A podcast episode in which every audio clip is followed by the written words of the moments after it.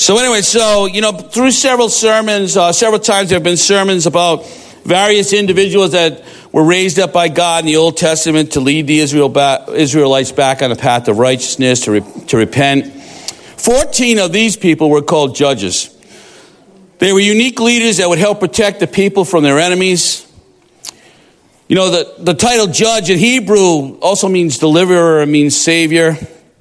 Different judges would come and go in a time period that spanned about 350 years, and some of them you would readily recognize, like Deborah, Gideon, Samson. But today I'm not really going to speak about any particular judge, but I want to examine about why God provided them and the core of why they were needed in the first place. Why was there a need for judges? The place we're going to start, of course, is going to be the book of Judges. And here we're going to start with the death of Joshua. If you remember, God appointed Joshua to succeed Moses. And Joshua had done everything that was commanded of Moses. But when Joshua's time on this earth comes to an end, we start to see a change. And it says in Judges 2 8 says this Joshua, son of Nun, the servant of the Lord, died at the age of 110. They had buried him in the land of his inheritance at Timnath Heres in the hill country of Ephraim, north of Mount Gaash.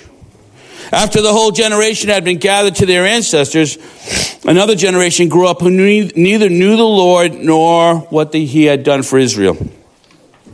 Then the Israelites did evil in the eyes of the Lord, served the Baals. They forsook the Lord, the God of their ancestors who had brought them out of Egypt. They followed and worshiped various gods of the peoples around them. They aroused the Lord's anger. Because they forsook him and they served Baal and Ashtaroth. In his anger against Israel, the Lord gave them into the hands of the raiders who plundered them. He sold them into the hands of their enemies all around, whom they were no longer able to resist. Whenever Israel went out to fight, the hand of the Lord was against them, and they were defeated. Just as he had sworn to them, they were in great distress. So after the death of Joshua and the people of that generation, the Israelites strayed away from God and they were suffering for it. There was no prosperity. There was no peace. They lost every battle. The Lord delivered them into the hands of their enemies. He was angered against them because what they were doing, but also at the same time, he had compassion for them. He loved them. He had pity on them. And he heard the cries of the people. And his answer for that the judges. People who would be appointed by him and who would provide some relief as far as their suffering at the hands of their enemies. Leaders who would point to repentance and to the righteous way. And even him providing these, even with that, the Israelites were stuck in this pattern. As soon as the judge would die, the people would once again move away from God. God would chastise them by using the nations around them. They would be defeated and oppressed. In turn, the people would start crying out again. Things weren't good and they were suffering. And God would raise up a judge and the process would start all over again. And this pattern repeated itself for 350 years with much pain, with much sorrow, and with the Lord consistently showing compassion for the plight of the people continually providing another leader who would guide them in his ways. So, this is really why the judges were provided. Basically, it came down to this God's grace and God's mercy. His grace to provide them a way to repent, true repentance, to provide them a way to open and to wake them up to changing their way and changing their direction and to coming back to Him. But that leads you to the next question is how did they even get to that point spiritually? How did they get to that point where they were suffering and they had to cry out to the Lord? How did the people who had witnessed the hand of God so many times, had witnessed many miracles and God's provision, had witnessed God answer prayer in the 11th hour, who had sustained them and protected them, how did they walk away from God? We know that after Joshua's leadership ended, that they were not in good place spiritually. The Old Testament tells us that um, people had strayed away from God, but it actually makes a stronger statement than that. And it says after Joshua and, and those of his generation had died, it says this, after the whole generation had been gathered to their ancestors, another generation grew up who neither knew the Lord nor what he had done for Israel. That's a huge statement. Saying that the people who had witnessed what God had done, who had understood what God required, who were reverent of the God of the universe, that generation was gone says that the whole generation that came along next did not grow up knowing the ways of God or even knowing the things that he had done for Israel, and they started following different gods. Before we go on, I just want to I want to go to what do we know so far? We know this. We know that God provided the judges because the people suffered and cried out. We know that they were suffering because they had moved away from the Lord. They were following other gods and they were under the Lord's chastisement. We know they strayed because they really didn't know the ways of the Lord anymore or the things that he had done for Israel. And one might ask, how the heck can that be? How did they get to that point? How is there this huge dichotomy between one generation and the next? It seems like a drastic change out of nowhere, but it really isn't because what should have been taught from one generation to the next wasn't. What should have been shared about the miracles and deliverance of God from one generation to the next wasn't. And this is when you start peeling the onion back. This is when you start looking at the core and you start getting a clearer picture of why the next generation was lost, why they strayed from God, why they were under chastisement. And it all goes back to one word that we hear all the time. One word that's very familiar to us and is disobedience. Comes on a disobedience. It comes about down the people's choice to go against the, what the Lord had instructed them to do 400 years prior. See, we have this tendency to think that our actions and the choices that we make have no spiritual consequences. We have a tendency to think that what we do right now, if we go against the Word of God, if we do our own thing, that it's going to have no spiritual consequences. It does. Here they went against the word of God 400 years prior. They were disobedient. They didn't do what God tells them to do, that He instructed them to do in the book of Leviticus and also in Deuteronomy. And they're paying the consequences for it then. It was in Leviticus that the Lord gave them much instruction to the people about sacrifices, about rituals, about how they were to live. He taught them about how to worship Him, taught them how to stay separate from the pagan nations surrounding them. He was protecting them from the outside influence that would distract them from Him. And in Leviticus 18:1, he said, the Lord said to Moses, Speak to the Israelites and say to them, I am the Lord your God. You must not do as they do in Egypt, where you used to live, and you must not do as they do in the land of Canaan, where I am bringing you. Do not follow their practices. You know, it's pretty cut and dry. It's a don't do statement. It's a don't touch the stove statement. And he's directly telling the people, don't copy the practices of the Egyptians, of who you were delivered from, and don't copy the practices of the Canaanites, of whose land you're going to end up in. And it's probably, and it's for these reasons, for this reason, excuse me, and probably more that we don't know because God's thoughts are higher than us, that he comes up with this. He wants to completely eradicate the Canaanites. He calls for the genocide of the Canaanites. He tells the Israelites, I want them wiped out. In Deuteronomy 2016, he says, In those towns that the Lord your God is giving you as a special position, possession, Destroy every living thing. You must completely destroy the Hittites, the Amorites, the Canaanites, the Perizzites, the Hivites, the Jebusites, just as the Lord your God has commanded you. This will prevent, and this is why, this will prevent the people of the land from teaching you to imitate their detestable customs and worship their gods, which would cause you to sin de- deeply against the Lord your God. Why is he doing this? Because he's protecting his people from falling into practices that would lead to worshiping other gods. He's trying to protect them from going down paths of unrighteousness and getting hooked up into pagan practices and doing the wrong thing that would offend God. And he instructs them to wipe them out. Listen, today this would be a hard thing for people to swallow. And a lot of times we hear, oh, that was Old Testament. Listen, God's protecting them. Oh, yeah, I'm not going to kill women and children. Are you kidding me? Well, then pay the consequence. If God says it, is it wrong? Well, I'm glad two people think so. The rest of you, there's consequences.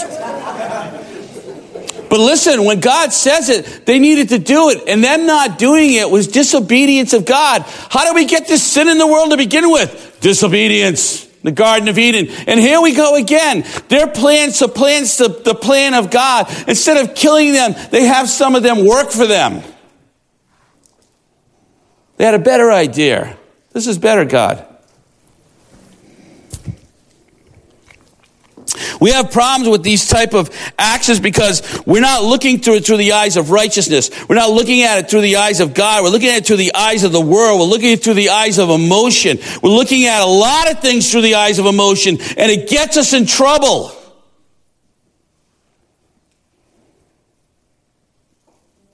God knows that if they let them live, it's going to pose a problem for them. And that many are going to suffer because of it. And he knows that unless they're wiped out, that there is going to be spiritual consequences. And the consequences caught up with the two generations. And now we're getting to the center of the onion. Now we're getting to the layers being stripped off and we're revealing the disobedience because really it was this. They didn't destroy them and they were supposed to. They ignored his instruction. And that resulted in a whole generation stumbling neck, stumbling neck deep into sin. And after Joshua's death, the people were called on the carpet. For Joshua's death, they were made aware of the consequences that were coming. And it's interesting to see the reaction. In Judges 2.1, back to Judges, it says, The angel of the Lord went up from Gilgal to Bochim and said, I brought you up out of Egypt and led you into the land I swore to give you, give to your ancestors. I said, I will never break my covenant with you, and you shall not make a covenant with the people of this land, but you shall break down their altars. Yet you have disobeyed me. Why have you done this? I have also said, I will not drive them out before you. They will become traps for you, and their gods will become snares to you. When the angel of the Lord had spoken these things to all the Israelites, the people wept aloud, and they called that place Bochim, and they offered sacrifices to the Lord. Listen, the Lord's instruction was pretty black and white. And the people didn't want to do what they were instructed to do. And here, you know what their reaction is? They start weeping out loud. And you know what? They're not weeping in the midst of their sin. It's already done. They're not weeping because they've offended God. They're weeping because He just told them the consequences that were coming because of what's been done. They heard the truth. They were convicted. And they're weeping. They had done exactly what God told them not to do, and guess what? They were about to pay the price for their actions. This is something we have to remember. When we're going to go against the Word of God, if we're going to choose otherwise, get ready to pay the price. Don't be shocked and complain when something happens. Don't be shocked and complain when God does something in your life and you're like, okay, well, what are you picking on me? There's consequences.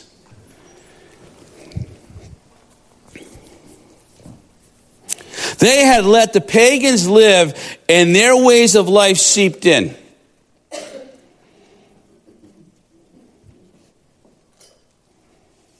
Their practices started to be followed by the Israelites. Their gods started to be worshiped. From one generation to the next, what should have been shared was corrupted. The reverence of for God watered down. The remembrance of what he had done started to fade and idols took his place. Instead of being separated from the pagan nations around them, the unrighteous of those nations were accepted and the practices were tolerated. It affected the worship. It affected the knowledge of the Lord. It affected the memory of God's provision. What did it say about that second generation? They didn't have a clue. They had little knowledge of God and little knowledge of what He had done for Israel. They were lost and they were being drawn into evil. And they chose to serve, serve Baal and Ashereth. They were the product of parents who walked right into a spiritual trap, or grandparents who walked right into a spiritual trap of the pagan nations, and they were going to suffer God's wrath for it.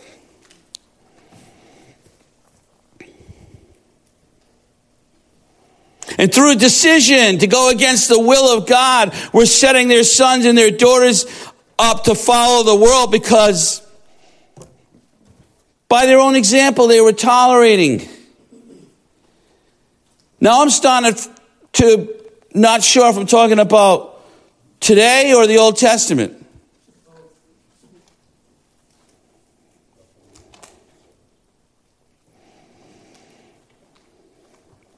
We all know we can talk a good game, man. We can say the right thing at the right time, but you know, your actions have to line up or you're a hypocrite.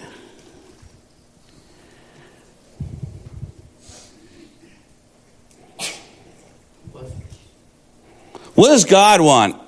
What does God want with them? And we're going to get to what God wants with us. What's He want with them? He wants them to repent. Wants them to turn back to Him. Wants them to break that cycle in Judges. They don't want to keep providing judges. He wants them to come back to the path of righteousness, do the right thing. He wanted them to do the right thing to begin with, and they fought Him. He wanted them to do the right thing. He wants them to do the right thing now, and they're still fighting Him this time.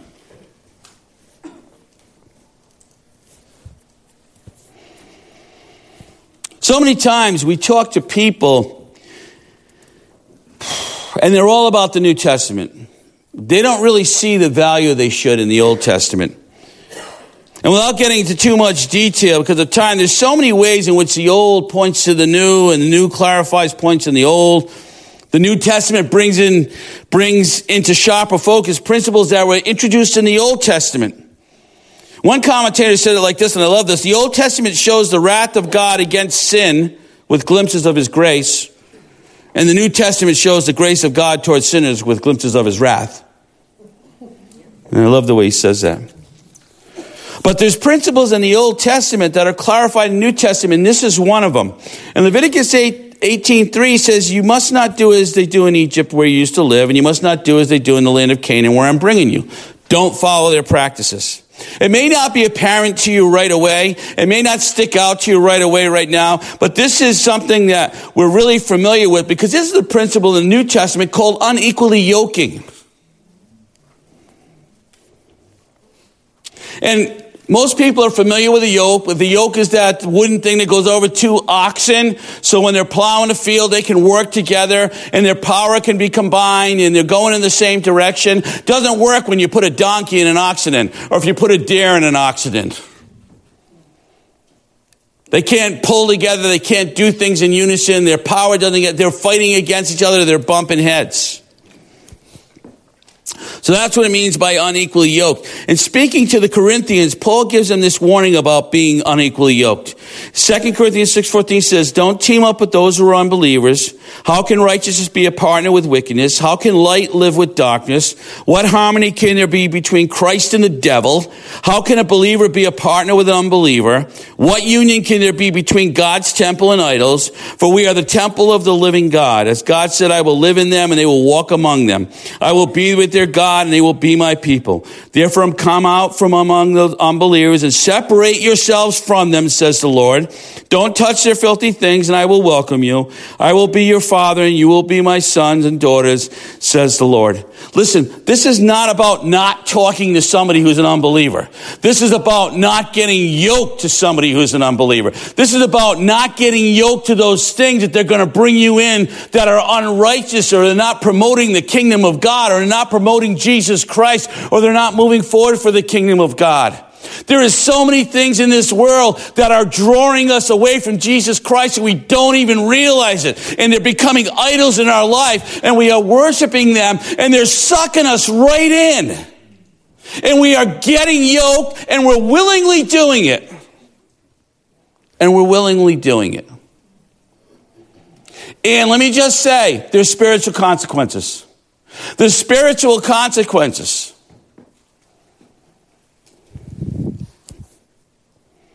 I might ask, why is this warning even here? Because the Lord is protecting them and protecting us from being spiritually drawn in the wrong direction.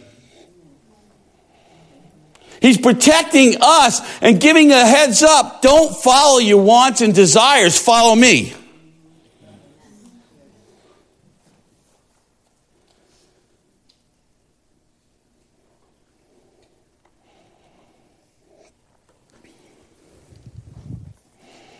Telling the Corinthians, be careful you don't get tripped up. Be careful you don't get un- involved in unrighteousness. Careful you don't join in unrighteous things. And here's the deal here, okay? Unrighteousness sometimes is very obvious, okay? Sometimes it's sin. Sometimes we get involved in it. Sometimes we fall down. Sometimes we make mistakes. But are those things that we have a tendency in this world to call neutral. They're not righteous and not unrighteous. But let me say this. If those type of things are pulling you away from Jesus Christ, then it's unrighteous.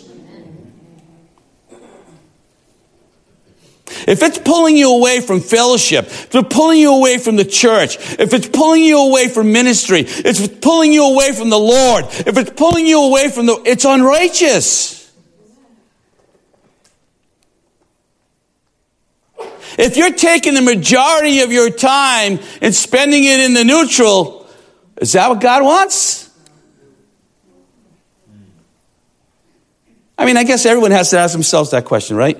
That's a personal question. Does Jesus Christ want me doing this because it's good for the kingdom?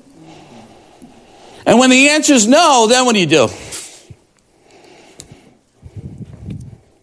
See, God's trying to protect us. He was trying to protect them. Isn't that, isn't that what he was doing in Leviticus? Don't follow their practices. Isn't that what God trying to, trying to prevent until the Israelites of Deuteronomy wipe them out, destroy them? You know why? You can't yoke to something that's not there.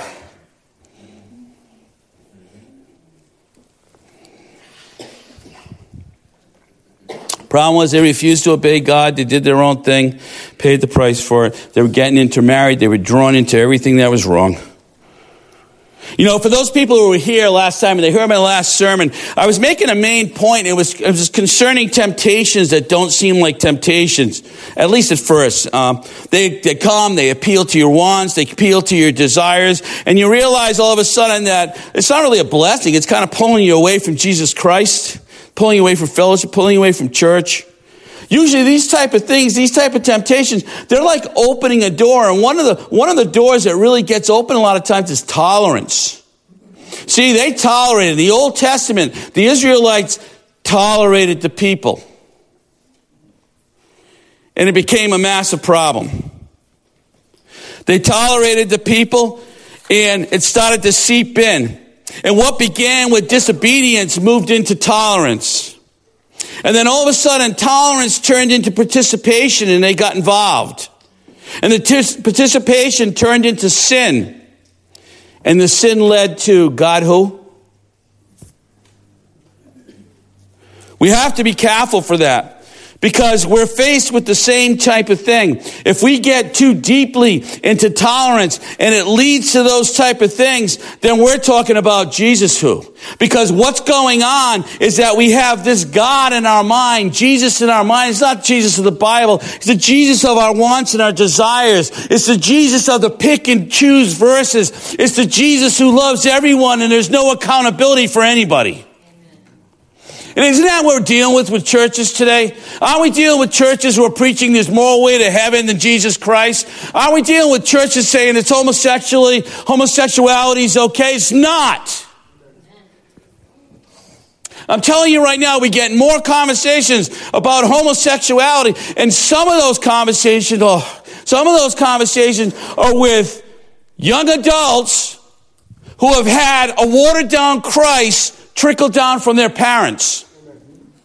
I'm just saying the truth. And they're not teaching them the Word of God anymore. They're teaching them what they want to teach them out of the Word of God. They're not teaching them a one true living God, Jesus Christ. They're teaching them about the Jesus Christ that they want to be. They're shaping, they're molding what God is. So we have to be on guard because we have to stay in the Word. We have to hold the line no matter how painful it is. And just because there's conflict and just because there's confrontation, we stay in the Word of God and we stay to what we know is true. Because when we're in the Word, we're out of trouble. As soon as you start to compromise, as soon as you open that door of tolerance, sin walks through.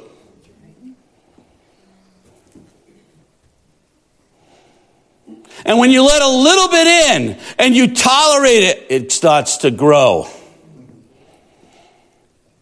And all of a sudden, all these things are okay. And they're not.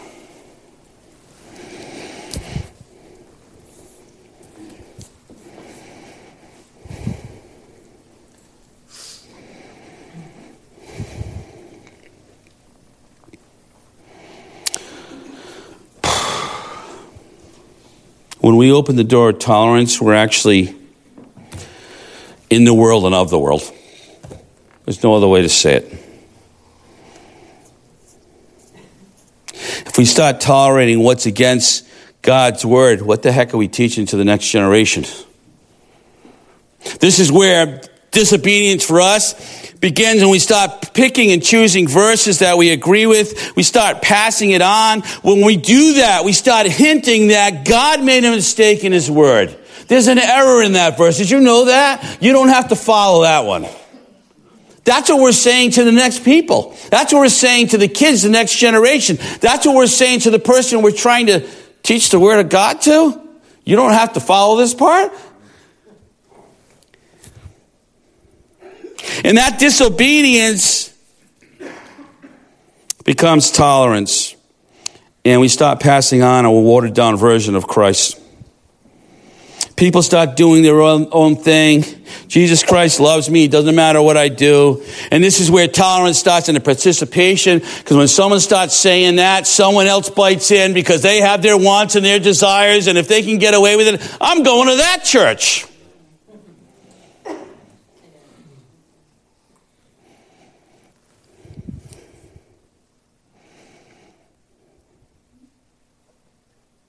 And when the sin, when we find ourselves over the line in sin, it becomes Christ too. Because, listen, it's just not the Christ of the Bible.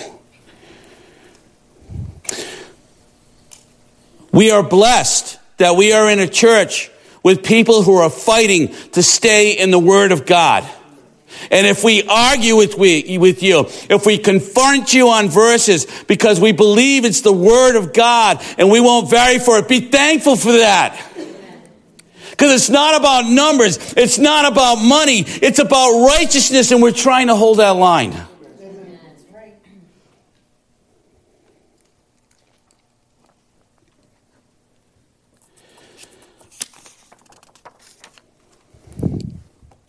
We have to be careful because it happened to the Israelites. It happened to some of the churches in the book of Revelation. And if you let your guard down, it can happen here too. Spiritually, we need to pay attention and be willing to change direction if we find ourselves on the wrong path or going against the Word of God. Spiritually, the people I was talking about, repentance wasn't even in it because they kept going back to what they were doing. Or some didn't even care. We have a God of repentance. We have a God of restoration. We have a God of reconciliation. We have a God of get up. Don't stay down, get up. Get up in me, walk in me, walk in its power. We have a God who desires, you know the one thing he desired? He desired through this whole thing with the Israelites, through the Corinthians, for us, is for us to go to him. To, for us to walk in his ways. To us to choose righteousness when we come to that crossroads and we have a choice not to choose our own way. He wants us to choose him.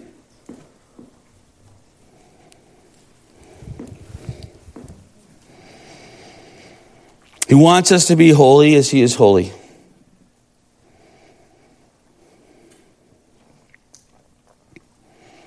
So today, you know, we've talked about the Old Testament, we've talked about the New Testament. Let's be spiritually watchful about the things that we're involved with. Let's be willing to admit that maybe we've been on the wrong path.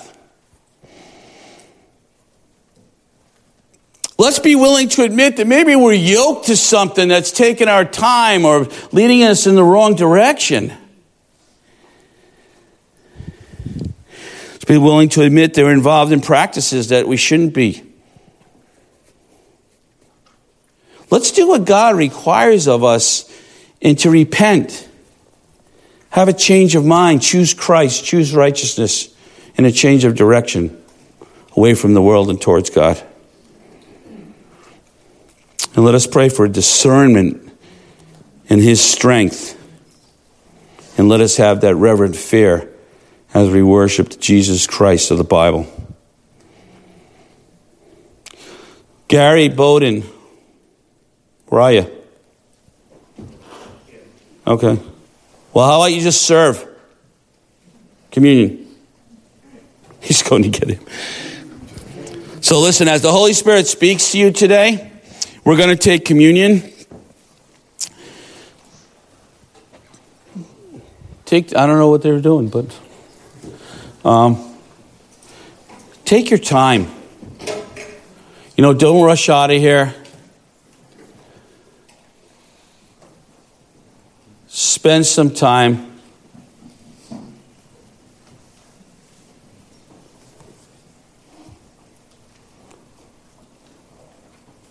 Just start serving, gentlemen. It's fine. Because really, it becomes about you and Jesus Christ. It's not about you and the pastors here. It's not about you and this, these four walls. It's about you and Jesus Christ and in the body of Christ that He has placed you in and what you do and what you don't do. We all have decisions to make. None of us are perfect, but we have the Lord who stands there with his arms outstretched, waiting for to, to catch us or to lift us right back up. Amen? Because we have to do it in his power. We can't do it in our own. So as they serve, I'm just going to ask you to, to remain quiet and to partake of communion, remembering what Jesus Christ did for us on the cross, remembering that he is coming back remembering that God wants us to love one another. And if we have something against another brother or sister in Christ, He wants us to leave our offering at the altar to go make it right and then come back and make the offering. So for some people, if you have anger in your heart, if you have, if you're upset about something, if you have something against another brother or sister in Christ, for you, don't take it. You need to be serious about this. You need to be serious about what the Lord did for us and what He wants for us. Communion is a great way for us to have purity in the church because every time we take communion, we're supposed to do the right thing as Christians and forgive or ask forgiveness. It's a time to lay down selfish pride and it's a time to listen to the Holy Spirit. It's a time to press in to Jesus Christ as our Savior and Lord. It's a great time to repent and change direction. And know that you're doing it with the power of God. So I'm going to ask as you receive communion, take a moment, take it in your own time. When you are finished, service is done. I'm going to ask everyone to be quiet as you leave so those that are praying will not be interrupted by you.